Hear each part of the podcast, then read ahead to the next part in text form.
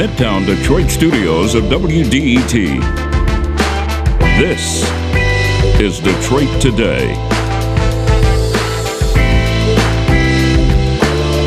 We're going to start today with Congressman Dan Kildee, who will preview the public testimony of two diplomats in the impeachment inquiry into President Trump. Will public witnessing convince the American people that impeachment is necessary? Then we'll talk with the University of Michigan's Dean of the School of Education, Elizabeth Moje, about her involvement with the new Detroit Public School at Marygrove and other education issues in Detroit and Michigan. That's next on Detroit Today, right after the news from NPR.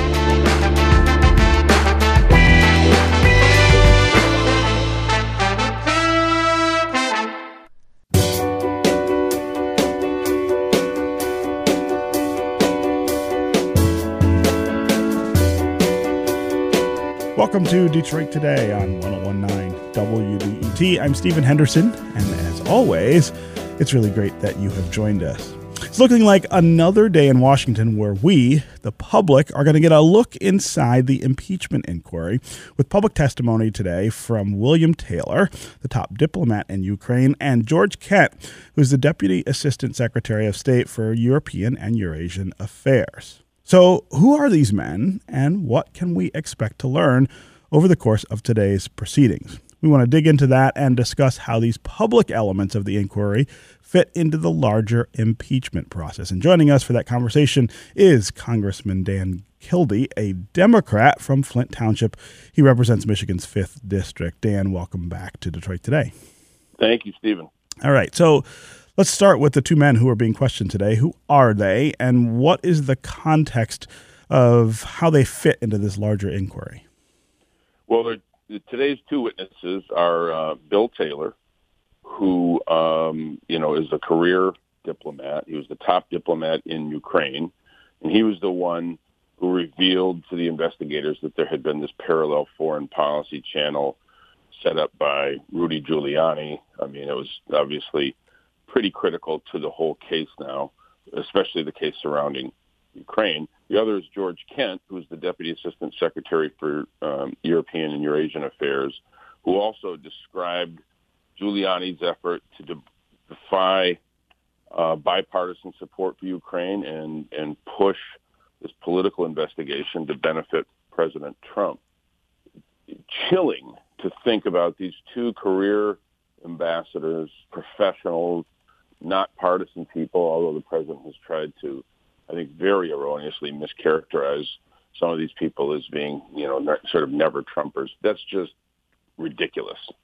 These are career people who have seen wrongdoing, have been called to testify uh, in these depositions that they testified in, told the truth, and now are going to go before the committee to reveal for the American people for all to see uh, just uh, what they witnessed, and and I think it will paint a picture of a lawless president who's drunk with power and who's willing to do anything to anyone he can in order to keep himself in power. So, uh, one of the things that has been interesting for me watching all of this is to see how the public reacts to all of these revelations. And it it does seem as though it's not quite getting the reaction that you would think it would. I mean, what what you just just described there are very serious transgressions of executive power, the kinds of things that the founders themselves were really worried about when they created the executive branch,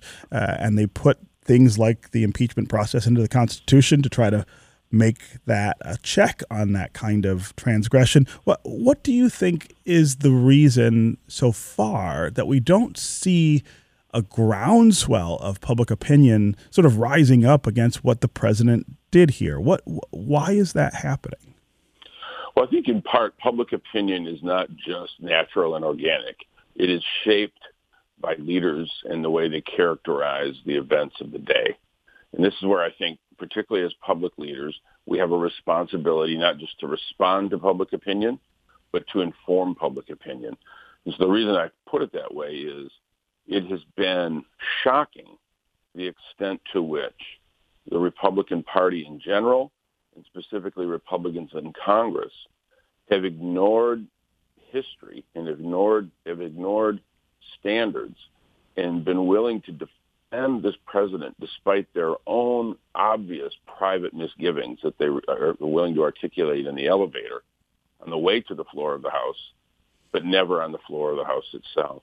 So I, I think public opinion very much in part is shaped by the sort of the populism of this president and his base, but magnified by the fact that voices that would normally be expected to speak up against this kind of behavior have essentially traded their thirst uh, for their own seats and their own power um, in order to support a, a president who is not a Republican in any way, shape, or form, but carries the banner of their party. So somehow they've reconciled this with themselves. I think I think history is going to treat the Republicans in Congress very poorly if they continue down this path. And of course, the effect, as you stated, is that public opinion appears to be very much divided. Their voices could be very important right now, and their voices, unfortunately, are silent. And so, uh, this is the first time that the American public will hear from these two witnesses uh, firsthand. Uh, you've taken testimony from them behind closed doors up till now. Do you think this turn toward public hearings is one of the things that might help convince the American public that this is as big a deal as Democrats say it is? I think I think so. The fact that the American people, those who tune in, will have a chance to see with their own eyes, hear with their own ears, these career professionals describe the president's behavior, describe the efforts of this administration more precisely to persuade a foreign government to investigate one of his political rivals. I think that will will get public attention. I do still, however, believe that if we hear Republicans trying to rationalize, normalize those behaviors and try to say, well, it's not what you're you don't don't don't don't believe what you see and hear. Believe what we tell you. Uh, unfortunately, I think some people will be swayed by that, but I, I think it can potentially be a powerful moment. Hmm. Um, I, I, want you to talk a little about Republicans' involvement in this. Congressman Devin Nunes sent a list of people that he says Republicans would like to see added to the open hearings, and that list includes Hunter Biden. Um, is that just for optics, or is that something that you think Democrats really should consider? Uh, when we when we had the Clinton impeachment hearings, both sides of the aisle agreed on who the witnesses would be. Should that also be the way that we do this uh, with President Trump? Yeah, but you made the key point. Both sides would have to agree who the witnesses would be. And I think the big difference is that you have a Republican Party that has one mission here, and that is to turn this entire event into a circus. Uh, this is a conspiracy theory that somehow Hunter Biden was involved in some nefarious activity. Even the Ukrainians say that's not true. It is a falsehood. But the Republicans want to sort of create this bizarre sense of equivalency between something that the president has practically admitted to already and for which witnesses have been testifying and this crazy theory. I mean, if they if they want to turn it into a circus, then I, mean, I suppose the next thing they'll do is ask for President Obama's birth certificate and get Buzz Aldrin to come and testify as to whether or not we actually landed on the moon in 1969. They are willing to go down any weird, bizarre, uh, you know, internet-fueled conspiracy in order to not talk about what's right in front of their eyes, and that is a president who is violating his oath, who is violating the Constitution, and they they seem to be willing to make a mockery of it. And we're just not going to be a party to that. We're not going to agree to it to try to come up with some you know, sort of false satisfaction that we've treated them fairly. Treating them fairly means allowing them to question the witnesses, relevant witnesses to the facts of, of this investigation, not allow them to go on some publicity stunt in order to divert attention from this president that they're trying so hard to protect. My guest is Congressman Dan Kildee, a Democrat from Flint Township. He represents Michigan's 5th District in Washington. We're talking about hearings today in which William Taylor and George Kent, two witnesses who have information about President Trump's call with the leader of Ukraine, are going to testify in public uh, to talk about what they saw and what they think it means. Um, uh, Dan, I, I wonder if you can talk a little about the questioning. Um, there's limited time in these hearings to to actually ask questions and get substantive answers, and I think that often is one of the difficulties that you have convincing the public, for instance, that these things are as uh, grave as as Democrats say they are. Um, it, what's the best method to ask the questions that will get the right answers in in hearings like this? Well, in this particular instance, I'm very pleased because I've been pushing for this. There will be a different method utilized.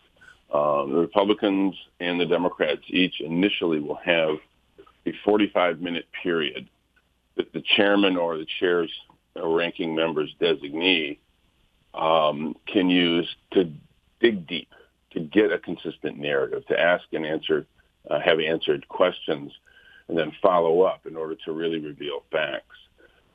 It is expected that, at least in the case of the Democratic uh, um, time, and I assume this will be the case for Republicans, that much of that will be yielded to the attorneys for the uh, committee. Mm-hmm. So it will, I think, be a much more um, orderly and I think instructive process than what we typically see in a congressional hearing where there's this sort of badminton back and forth between Democrats for five minutes and Republicans for five minutes and going from one member to a different member.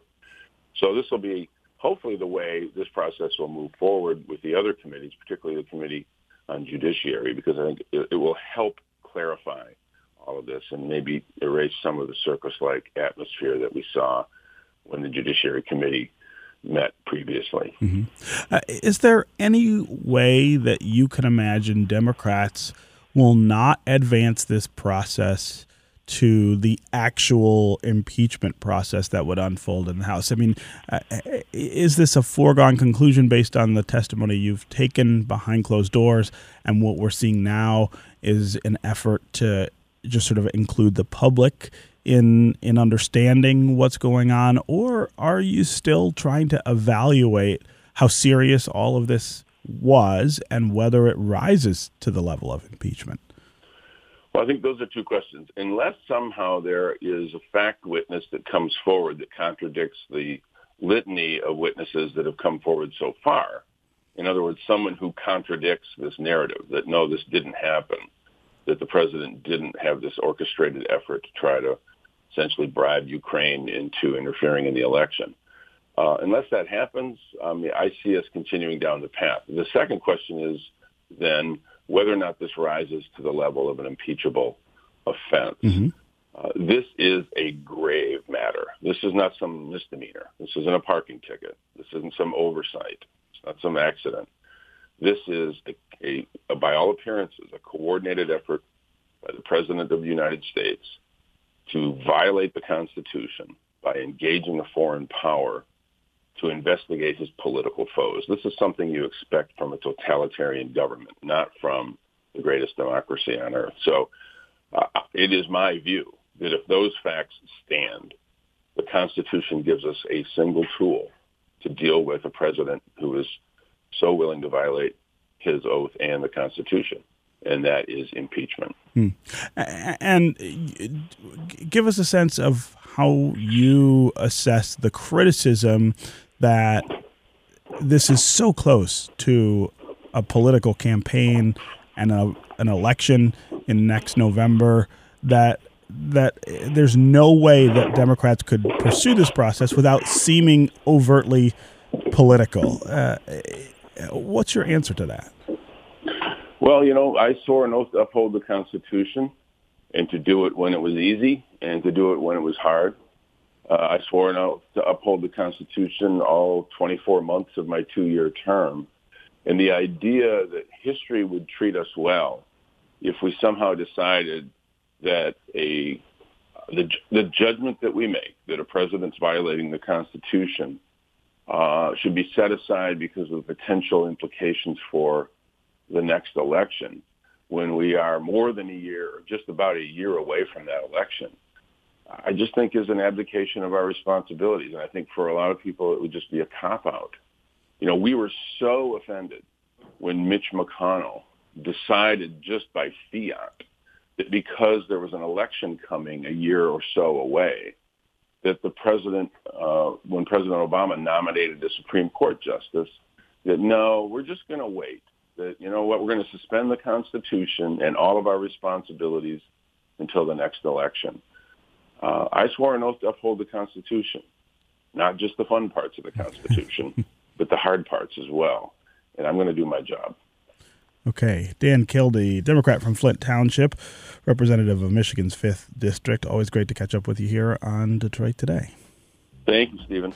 All right, we're going to take a quick break, and when we come back, we're going to be joined by University of Michigan's Dean of Education, Elizabeth Moje, to talk about the new school at Marygrove and other education issues here in Detroit and in Michigan. Stay with us on Detroit Today.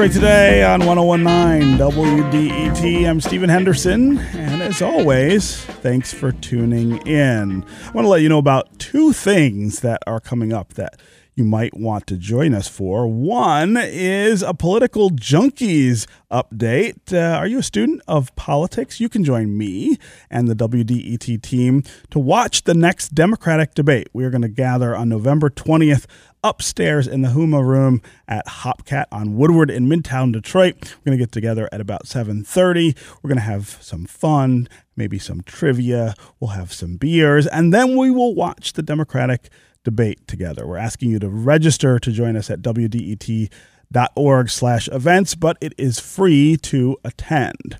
Also, Aaron Glantz, a senior reporter for Reveal, heard Tuesdays here at 2 p.m. on WDET, has a new book out called *Home Homewreckers How a Gang of Wall Street Kingpins, Hedge Fund Magnates, Crooked banks and vulture capitalists sucked millions out of their homes and demolished the American dream. You can see Aaron at the Detroit Public Library on November 21st at 6 p.m. More information on that is also available at wdet.org slash events. Bridge Magazine recently reported that Michigan public schools are now about average in the country. And that's progress. Student test scores are on an upward trend for the first time in years, but of course, there is still a really long way to go. And on top of Michigan's long struggle with academic failure, there are a lot of districts that have faced financial crisis time and time again. Are we in a position as a state to finally start trying to solve these challenges to public education in our state? And what are the major barriers in the way of getting there? Also, what is going on here in the city of Detroit, where we have a new school district, we have a new superintendent, and we have a really interesting new school that opened at Marygrove College this fall. Joining me now to talk about all of those issues is Elizabeth Moje. She is the Dean of the School of Education at the University of Michigan. Elizabeth, welcome back to Detroit Today. Thank you, Stephen. It's great to be back. Yes, it's always great to have you with us. Um, let's start with this new school at Marygrove, which I think is one of the most interesting developments in public education in this city in a really long time. You opened in September after a very, very fast build up uh, to to that opening. Give us an idea of what the idea is behind this school and uh, how things are going. Well, thank you for asking about Marygrove. It's uh, I'm glad you think it's interesting because I think it's one of the most exciting education initiatives I've ever been involved in. And it's exciting for a whole host of reasons. One is that we're putting children and young people at the center of rethinking how we do education and also how we develop neighborhoods. So that's really, really cool. Um, it's also exciting because it's this massive collective impact model. So many players are involved in this. And at the center is the community. And so that community engagement piece and the way we're thinking about helping children and youth be the future leaders of their community is really, really powerful.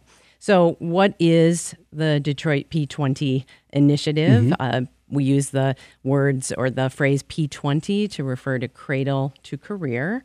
Uh, it's it's to develop uh, vertically aligned education system. What does that mean? Vertical alignment. Uh, you know, it sounds like technical mumbo jumbo. sounds like right? something you the know? chiropractor might do. Exactly, exactly. And in a way, it is. Um, we're trying to align the educational experience of children from birth through career, through college and career.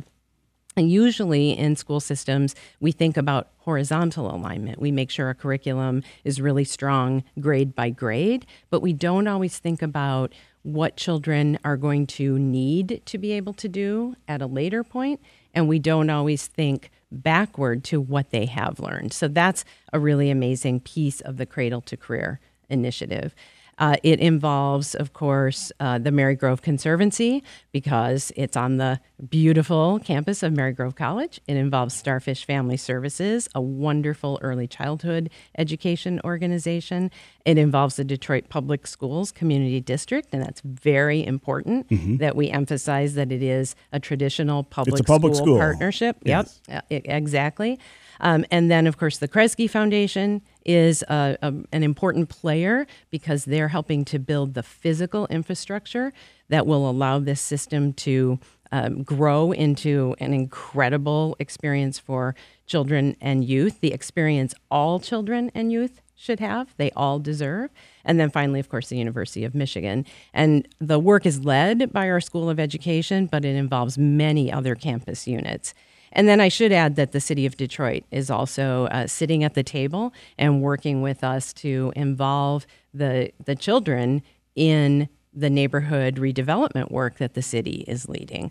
Um, I can go on and on and on. I imagine you have some questions you might want to ask me. Yeah, well, uh, you know, this idea of starting a public school in a neighborhood in the city. I mean, it's at a college, but it really sits in the middle of a neighborhood, is a different approach than we've seen to educational innovation in the city for, for many, many years. Lots of people have been opening schools as charters or other kinds of independent schools, saying that that's the answer to the problems that we have with schools in the city.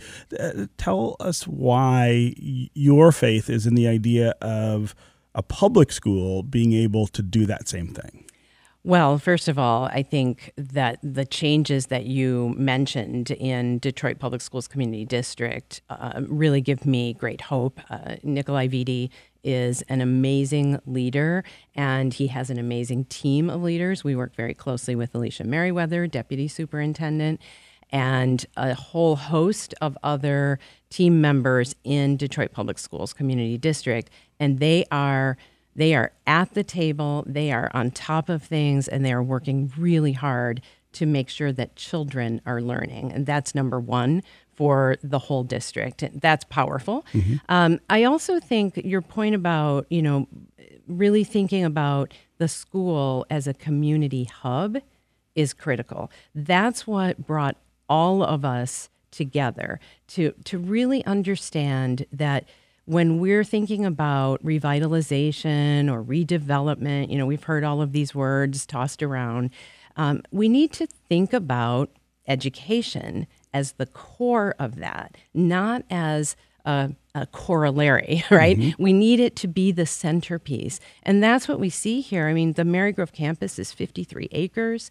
It's in the middle of the Live Six neighborhood, um, Northwest Detroit, Marygrove neighborhood. It goes by lots of names.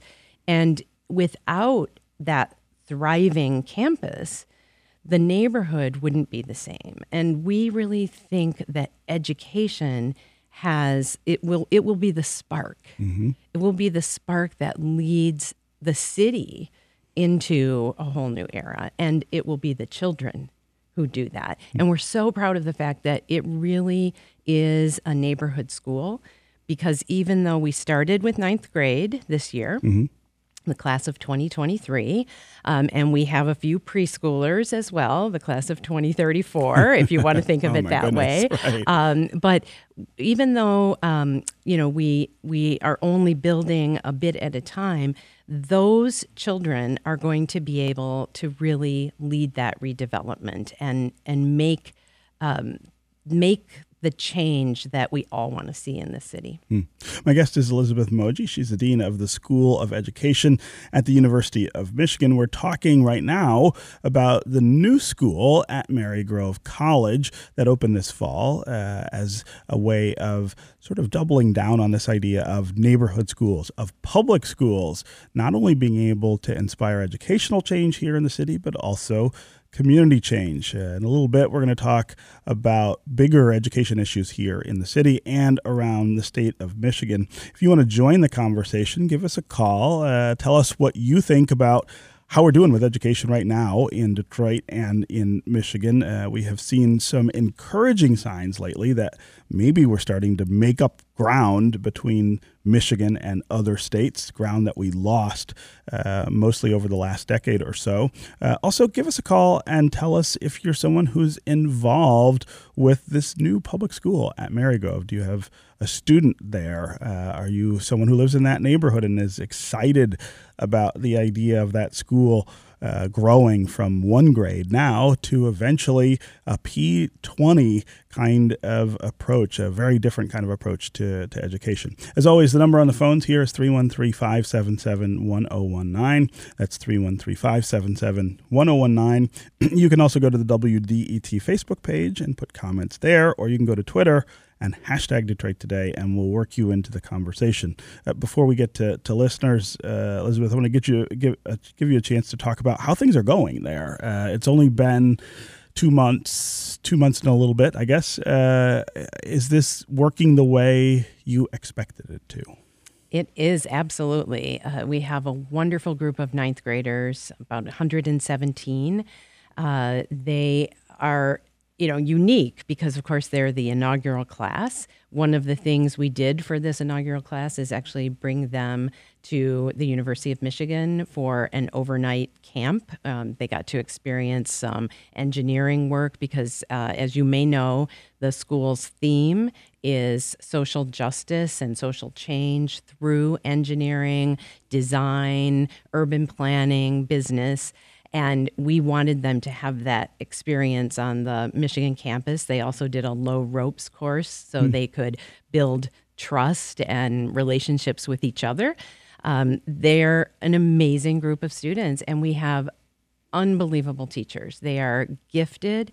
They are, I'm, I'm proud to say, many of them University of Michigan School of Education graduates. So, so we're very proud about that. But um, we're also just, you know, so honored to be working side by side with these incredible children and incredible teachers and fabulous leaders who um, just really bring out the best in the kids.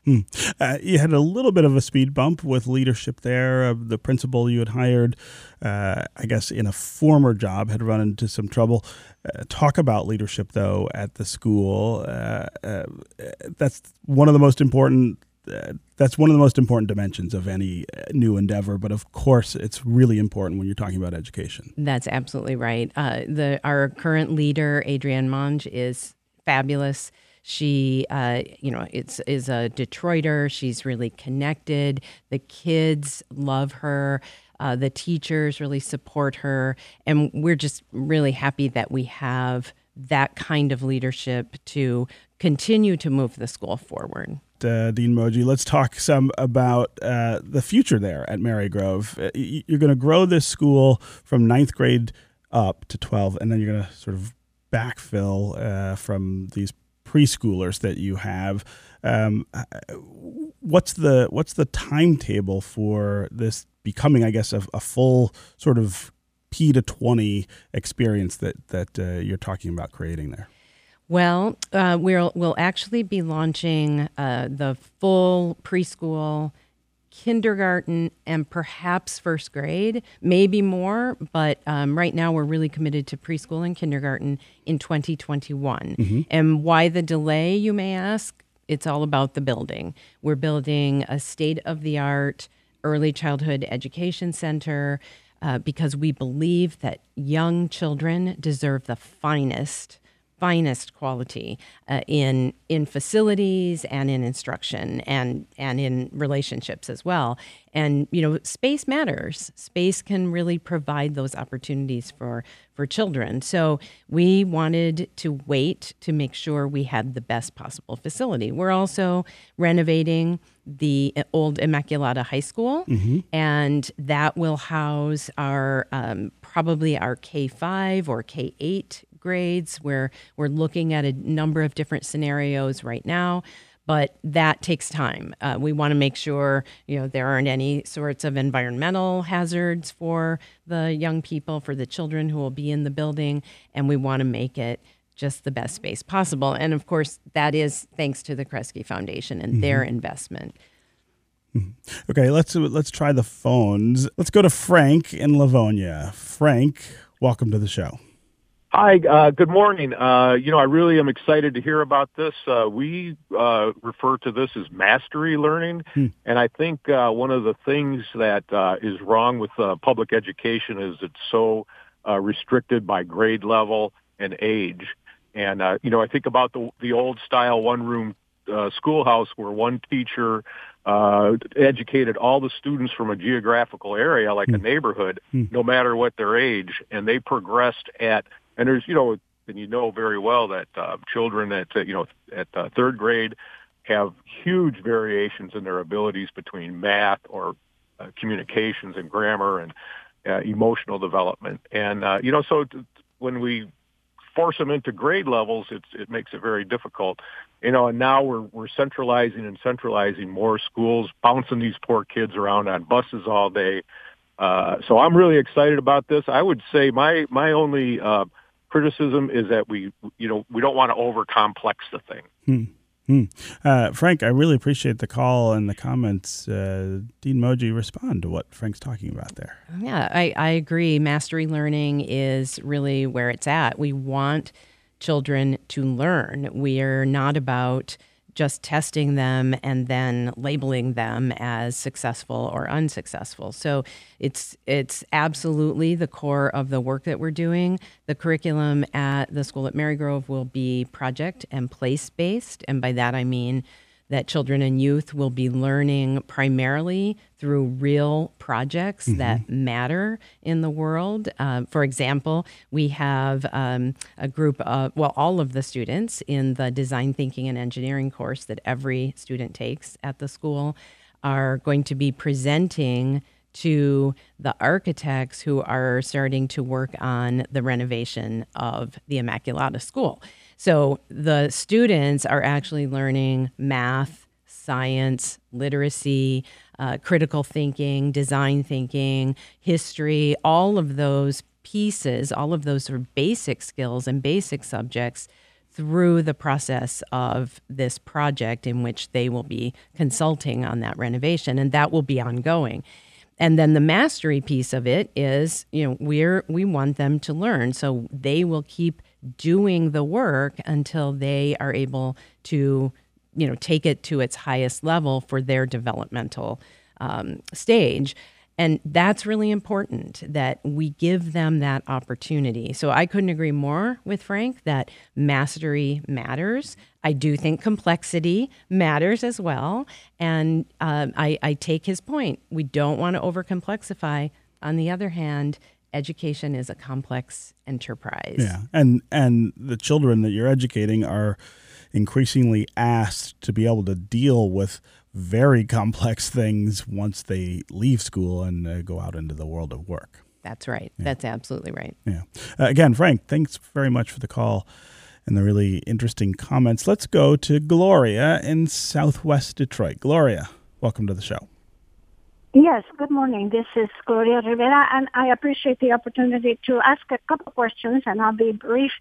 One of them is in planning for this, I'm assuming that there was a lot of study done with the other schools. So my question is, how is it affecting the other schools in the area, both private and public? So it's not drawing children from several um, Catholic schools in the area to your school that, of course, would be financially more appropriate for the parents in some situations. Hmm. And what are you doing to keep those schools as collaborators and, and, and strengthening them rather than this whole 1,000 children eventually on the campus um, being drawing those children from those schools and those services that have been there for many years. Hmm. And the second part of my question is, um, engineering, how much attention is being given to sustainability, particularly to environmental sustainability? Huh. Thank you. Great questions, Gloria. I really appreciate the call. Let's start with the first one. Uh, this idea of how many kids there are in the city of Detroit and how many schools there are is something we've been talking about a long time.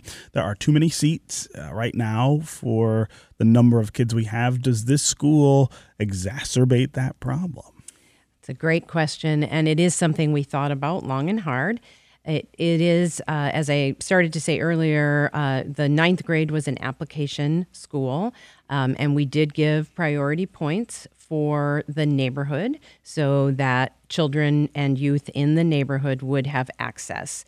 So there, in, in doing that, our commitment to making it a neighborhood school was elevated, mm-hmm. but it does, of course, increase the risk that it would draw from other schools. We see ourselves as partners to those other schools. So, to Gloria's point, uh, we we want to have relationships. We want to work together.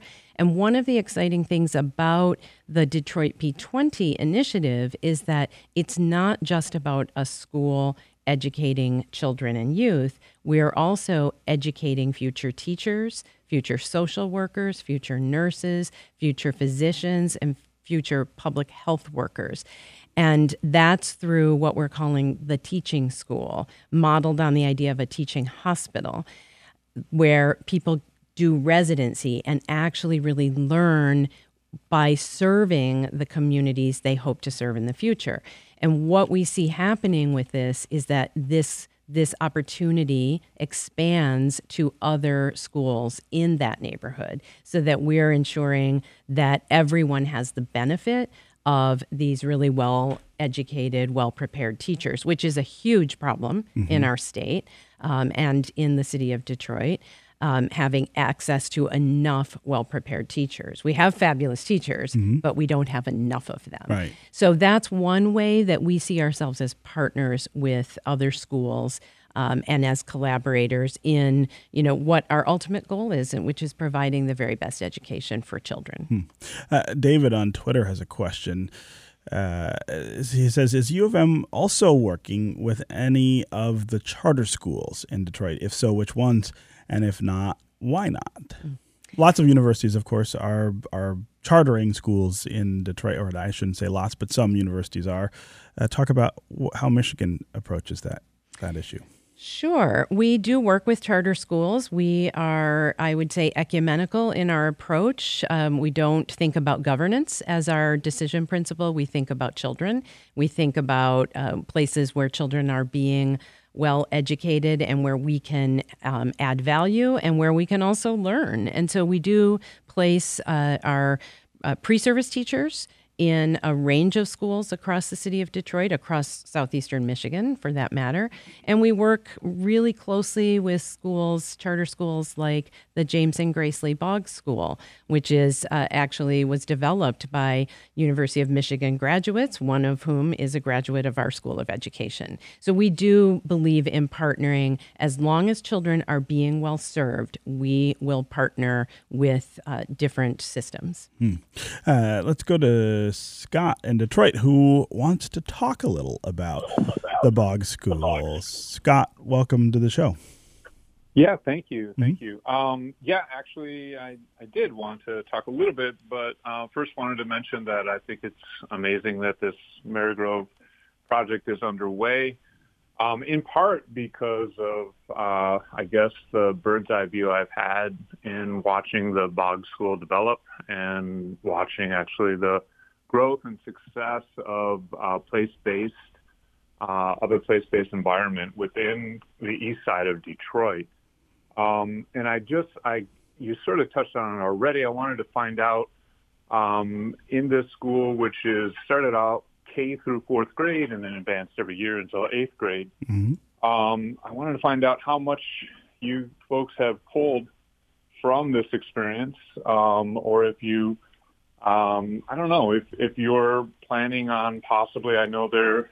Um, uh, always the students are ending at eighth grade. They're sad that there's no high school for the Boggs students. Wondering how much possibly you might be taking this model across Detroit if this is the beginning of something grander. Uh, great question, Scott. I appreciate the call. Uh, Dean Moje, go ahead. I'm glad you mentioned the word model because that is one of the benefits we believe of this initiative. This is uh, one school, as Gloria said earlier, uh, and you know we we see it as a proof of concept um, a model for how other universities can partner with Detroit Public Schools Community District or with other schools in the city or across the state. We see it as a model of place based education and project based education.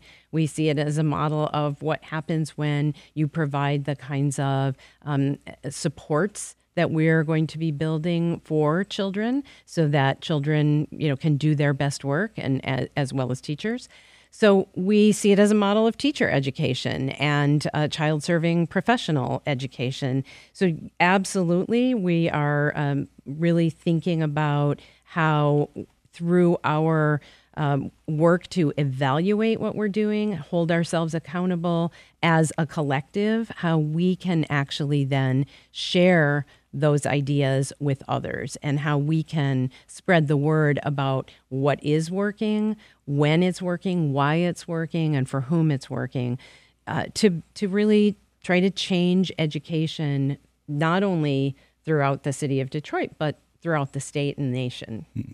Okay, we're going to take a quick break. When we come back, we'll continue our conversation about education with uh, Elizabeth Moje, the Dean of the School of Education at the University of Michigan. And we will start to talk about some bigger issues in the state and education when we come back. And we'll get to Marlene, who has a great idea about what is not going right here in the state of Michigan. If you want to join Marlene on the lines, 313 577 1019 is the number. We'll be right back with more Detroit Today.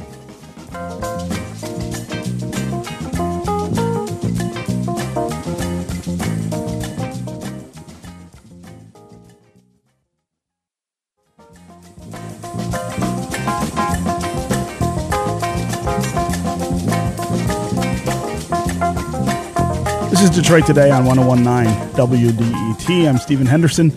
And as always, thanks for tuning in. My guest is Elizabeth Moje. She's the Dean of the School of Education at the University of Michigan. We're talking about the new public school that has opened at Marygrove College this fall, the new Detroit Public School that uh, the School of Ed at Michigan is deeply involved in, along with several other partners. Uh, we also want to talk about education issues throughout the city and the state. If you want to join the conversation, give us a call. Tell us what you think is going right or wrong with education in Detroit or in Michigan. Uh, tell us what your ideas are for improvement and give us a call if you're involved with this new school at Marygrove. One of the most innovative things I think is going on with education uh, in the state right now. As always, the number on the phones is 313 577 1019. That's 313 577 1019. You can also go to the WDET Facebook page put your comments there, or you can go to Twitter and hashtag Detroit Today, and uh, we'll work you into the conversation. Uh, Dean, before we get back to the phones, you wanted to follow up on a question from caller Gloria, who had two questions. I we you answered one. Uh, the other was uh, was unanswered. So uh, go, go, ahead. yeah. So Gloria asked about um, our engineering focus and whether we were doing any work on sustainability. And I wanted to be sure to let Gloria and other callers know that our uh, wonderful science teacher, Carrie Williams, is uh, offering an advanced placement class. Keep in mind, these are ninth graders, an advanced placement class on environmental science. So we're really excited about that because the young people are out uh, conducting all kinds of projects to learn more about the environment and then to work on sustainability. So that's an ongoing project. And I think, you know, we'll continue to have opportunities for the youth to learn about this as we build an environmentally friendly school, mm-hmm. um, you know, an early childhood center as we do the renovations. So the the opportunities for learning and really helping our young people work on sustainability are just endless. Well, uh, uh, just the fact that you are taking the old Immaculata school building, which has sat there empty for some time, and repurposing it for this. I mean that that is environmentally conscious and it's an important reclamation of Detroit history. I mean, as a kid who grew up here in the 70s and 80s, I remember that school quite well. I remember when it closed and how devastating that was for girls in the city. It was an all girls school. Uh, you guys uh, re- reusing that as a way of kind of reaching back and pulling that history forward. So that's important as well. Um, I, I, do want to talk about state education issues, but to, to start that, I'd like to go to a caller who has an interesting idea. Marlene, who's listening from Sault Ste. Marie. Marlene, go ahead. Oh, hi. I hi. really uh, like the sound of this Marygrove uh, project. My nieces actually went to high school there, but I would like to see this idea extended to this the whole state. And I think that the reason that our state schools are floundering is because of a lack of funding, and uh, there is a movement afoot to uh, uh, for to restructure the taxes because to a graduated income tax, which would provide uh, income, not just for our schools, but for our roads and everything. This uh, flat tax base is strangling Michigan. Hmm. And uh, there is an organization, uh, Michigan Education Justice Council, which is starting a project to change that constitutional amendment. So hmm. I, I hope that you support that. So if uh, we uh, restructure the funding of schools, we can do a lot more. Hmm. Marlene, I appreciate the call and the comments. Uh, Dean Moje, there's this long running argument, I think, about money and the role it plays in education. There's lots of people who say it's not about money, it's about accountability or it's about teacher training.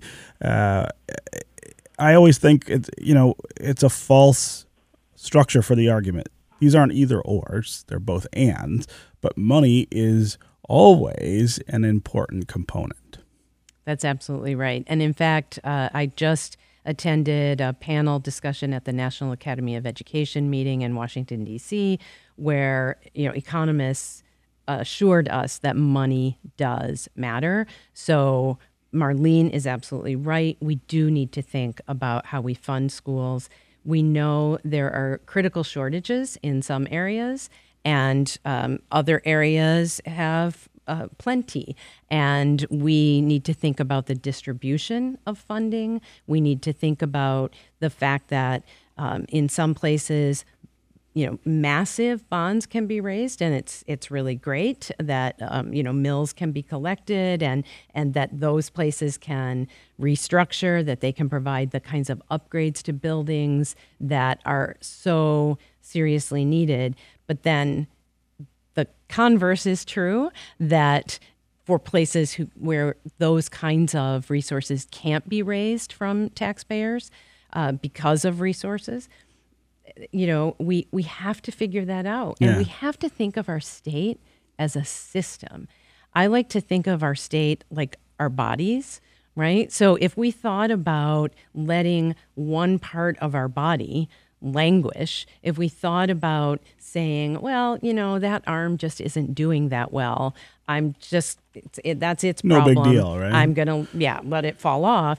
That wouldn't be a very smart approach to our, our health. Yeah. And if we could think more collectively about what's good for the state and what's good for every part of the state, whether it's Sault Ste. Marie, where Marlene is, or Detroit, where we are right now, if we could think about that as a collective, the whole state would be healthier. And I, I think the time is right to do that work. Yeah, you know, the this reliance on property taxes, which we've done here for almost almost 30 years now, I guess, since Prop A. It's it's antiquated. I mean, other states are coming up with lots of other approaches to finance education and get more money we just seem stuck with the idea that we fixed that back in 94 and somehow we don't have to think about it again. It's pretty frustrating. It's very frustrating. And I think actually, when you speak with different constituents in the state, I'm, I'm not sure there's anybody who thinks that the funding system is, in fact, adequate to the task. I think the challenge is figuring out what the replacement is. And I would argue that we should look to those healthy states, um, states like Massachusetts, where you know achievement is high, mm-hmm. um, you know children are thriving, and the state is more of a system. It's a systemic approach to funding, to professional development, to teacher education. Um, and to reform. So mm-hmm. I, I think if we could follow those kinds of models, we'd be in great shape certainly in better shape than we are. Okay, Elizabeth Moje, Dean of the School of Education at the University of Michigan. It is always really great to have you here. We'll have to have you back soon for another discussion about education. Thank you so much for having me. It's really fun. It's going to do it for me today. I will be back tomorrow. Hope you will too. We're going to unpack the implications of today's public testimony with Congresswomen Rashida Tlaib and Debbie Dingell, who will both join us. This is 1019 WDET, Detroit's NPR station, your connection to news, music, and conversation. We'll talk again tomorrow.